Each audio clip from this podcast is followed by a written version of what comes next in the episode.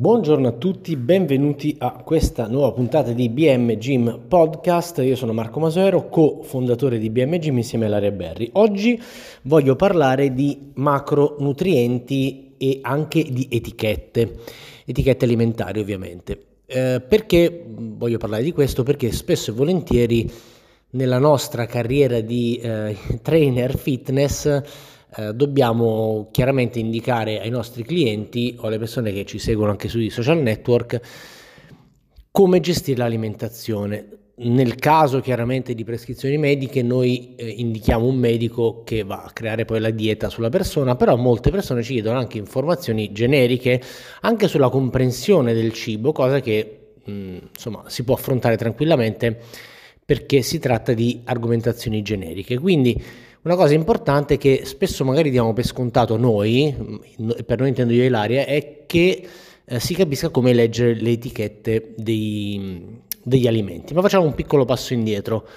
Parliamo di macronutrienti. Come sappiamo tutti i cibi apportano delle calorie. Cosa vuol dire? Che ogni cibo apporta un totale energetico, facciamo un esempio, 100 grammi di pollo apporta circa 100 calorie. Queste calorie provengono dai suoi macronutrienti. I macronutrienti sono i nutrienti macro, inteso come grande, apporto di calorie, quindi sono quei nutrienti che apportano il maggior numero di calorie in un alimento e sono carboidrati, proteine e grassi.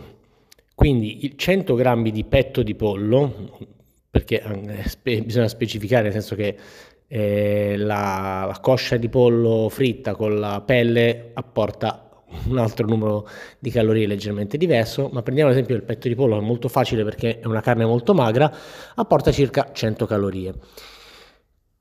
Come apporta queste calorie? Da dove le prende queste calorie? Le prende principalmente dalle proteine, quindi apportando circa 23 grammi di proteine per 100 grammi ed avendo ogni grammo di proteine con sé 4 calorie, portando ogni grammo di proteine con sé 4 calorie, possiamo fare facilmente la moltiplicazione. Quindi le calorie dei cibi arrivano dai macronutrienti, non sono due cose differenti, quindi quando ci chiediamo se sono più importanti le calorie o i macronutrienti o se un cibo soprattutto è più o si può considerare una proteina, un carboidrato o un grasso, dobbiamo capire che esiste una forte connessione tra calorie e macronutrienti.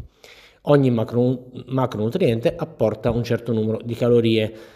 Questi studi sono secolari ormai, ma possiamo intanto prenderli per buoni anche se non sono precisissimi. Per esempio le calorie delle proteine, essendo un macronutriente un pochino più duro da digerire da parte del nostro corpo, in teoria al netto sono un pochino meno, perché digerendo le proteine noi consumiamo un po' più di calorie rispetto alla digestione dei grassi e dei carboidrati.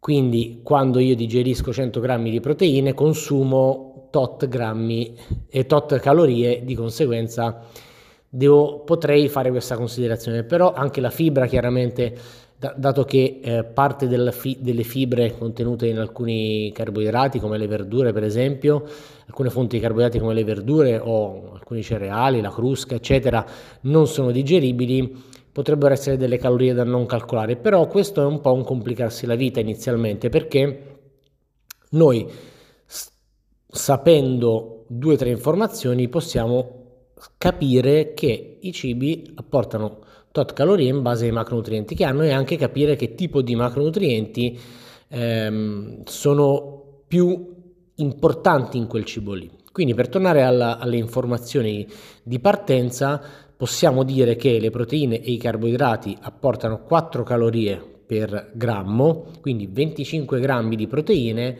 sono 100 calorie. Questo è più o meno l'esempio del petto di pollo che abbiamo fatto prima, ok? Quando poi ci andiamo a chiedere se un cibo...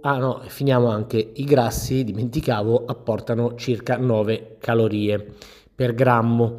Quindi i grassi hanno una densità calorica per grammo più che doppia rispetto ai carboidrati e alle proteine. Questa cosa, per esempio, manda in confusione molte persone, perché una domanda che per esempio ci viene fatta spesso anche quando facciamo magari le dirette con il nostro medico nutrizionista, medico chirurgo in realtà, e di conseguenza può permettersi di creare anche diete e alimentazioni, è per esempio questa: la ricotta Santa Lucia è un alimento che si può considerare come fonte proteica nell'alimentazione?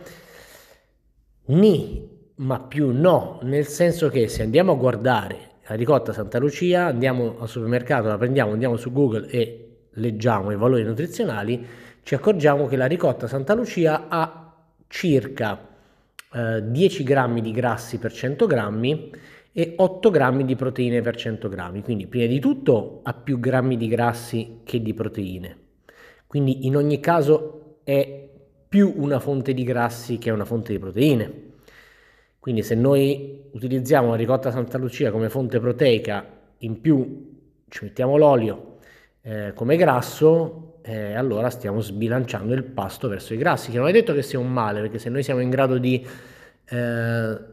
sistemare la nostra alimentazione in base a ogni pasto e arrivare a fine giornata per rispettare un tot di calorie, un tot di macronutrienti, possiamo giocare un po' di più, quindi posso fare anche un pasto più sbilanciato verso i grassi, verso le proteine, verso i carboidrati. Ma se non siamo in una situazione in cui utilizziamo un'app contacalorie o abbiamo una dieta o sappiamo esattamente cosa andiamo a mangiare, creare un pasto con un po' di proteine, un po' di grassi, un po' di carboidrati probabilmente è una scelta ideale, perché a fine giornata si ha un bilanciamento medio dei 3 macronutrienti interessante. Di conseguenza, quando scegliamo una fonte proteica è meglio scegliere una fonte che abbia principalmente proteine. Come si fa a capire se ha principalmente proteine? Prima di tutto devo guardare quanti grammi di proteine ha rispetto ai grammi di carboidrati e ai grammi di grassi.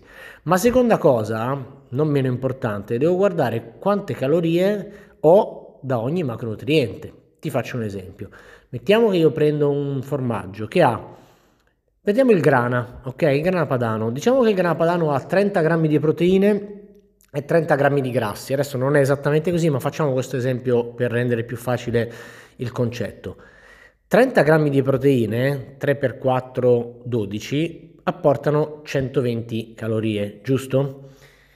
30 grammi di grassi, 3 per 9, 27, apportano, 9 sono le calorie apportate da ogni grammo di grassi, apportano 270 calorie. Quindi 100 grammi di grana padano apporta 270 calorie dai grassi e 120 calorie dalle proteine. Quindi in una percentuale di calorie apportate dai macronutrienti di fine giornata, questo è un cibo che sbilancia o insomma apporta un gran numero di calorie dai grassi. Di conseguenza la nostra percentuale di distribuzione dei macronutrienti di fine giornata, quel famoso 50-30-20, 40-30-30 eccetera eccetera, che dir si voglia, insomma, in base all'alimentazione che seguiamo, avrà tante calorie dai grassi dati da un singolo alimento che ne apporta anche tante dalle proteine, tanti dalle proteine di grammi, ma molte meno calorie. Per chiudere quindi questa pillola di macronutrienti e di etichette, quello che dobbiamo cercare di fare, secondo me, se non siamo persone che utilizzano un'app contacalorie, che non hanno una dieta già fatta da nutrizionista chiaramente, e che di conseguenza non hanno o già esattamente quello che devono mangiare e non hanno la voglia, non è il momento, non hanno la capacità, non hanno la pazienza, non sono in grado ancora di utilizzare un diario alimentare, un'app contacalorie per andarsi a creare la propria alimentazione in base agli obiettivi posti. Per esempio, io uso MyFitnessPal e mi imposto le calorie 40-30-30, 40 di carboidrati, 30 dalle proteine e 30 dai grassi. L'applicazione, inserendo i cibi dentro, mi dice già quante calorie sto prendendo da grassi, da proteine, da carboidrati. Quindi io man mano che durante la giornata mangio, inserisco i cibi, posso regolarmi. Se vedo che sforo sui grassi, toglierò un po' di grassi, eccetera. Quindi è facile in quel caso lì. Quindi se non siamo in questa situazione qui, il mio consiglio è quello di scegliere degli alimenti che abbiano una sola fonte di calorie o principalmente una sola fonte di calorie e di conseguenza di macronutriente. Cosa vuol dire? Vuol dire che voglio scegliere dei cibi che apportano nel 90% delle loro calorie o grassi o carboidrati o proteine. Facciamo un esempio. Mi voglio creare un pasto bilanciato? Devo scegliere dei cibi che apportano principalmente ognuno dei tre macronutrienti. Quindi mi scelgo il petto di pollo per le proteine, mi scelgo le gallette, le fette croccanti, le vasa, il pane, la pasta per i carboidrati, che hanno 80 grammi di carboidrati per 100 grammi e 5 grammi di proteine. Lo stesso vale per il petto di pollo, ha 25 grammi di proteine e qualche grammo di grassi, probabilmente neanche, non ha né grassi né carboidrati. E poi mi scelgo una fonte di grassi, come per esempio l'olio di oliva, che apporta principalmente grassi, ok? Questo è il mio consiglio, quindi non cercare, per chiudere, fonti che abbiano 2 o 3 macronutrienti in elevata quantità, perché andiamo a fare un pochino di confusione e magari finiamo per sbilanciarci verso un macronutriente. Del motivo per cui molti pensano che i carboidrati facciano male, perché magari mangiano la pizza, la pasta o i biscotti, ma la pasta è condita col parmigiano, l'olio, la pancetta e l'uovo. La pizza c'è la mozzarella, la salsiccia e un'altra cosa. Il biscotto contiene burro, eccetera, eccetera. Quindi in realtà loro non stanno mangiando carboidrati, stanno mangiando grassi e carboidrati e un cibo ad altissima densità calorica, ok? Quindi se non controlliamo quello che mangiamo, un consiglio è di guardare le etichette e scegliere alimenti che abbiano principalmente un solo macronutriente, che vuol dire, quando leggete dietro, devono avere poco di 2 macronutrienti e tanto di uno, tante proteine, pochi grassi, pochi carboidrati, tanti carboidrati, pochi grassi, poche proteine, tanti grassi, pochi carboidrati, poche proteine, ok? Un saluto a tutti, ci vediamo nel prossimo episodio.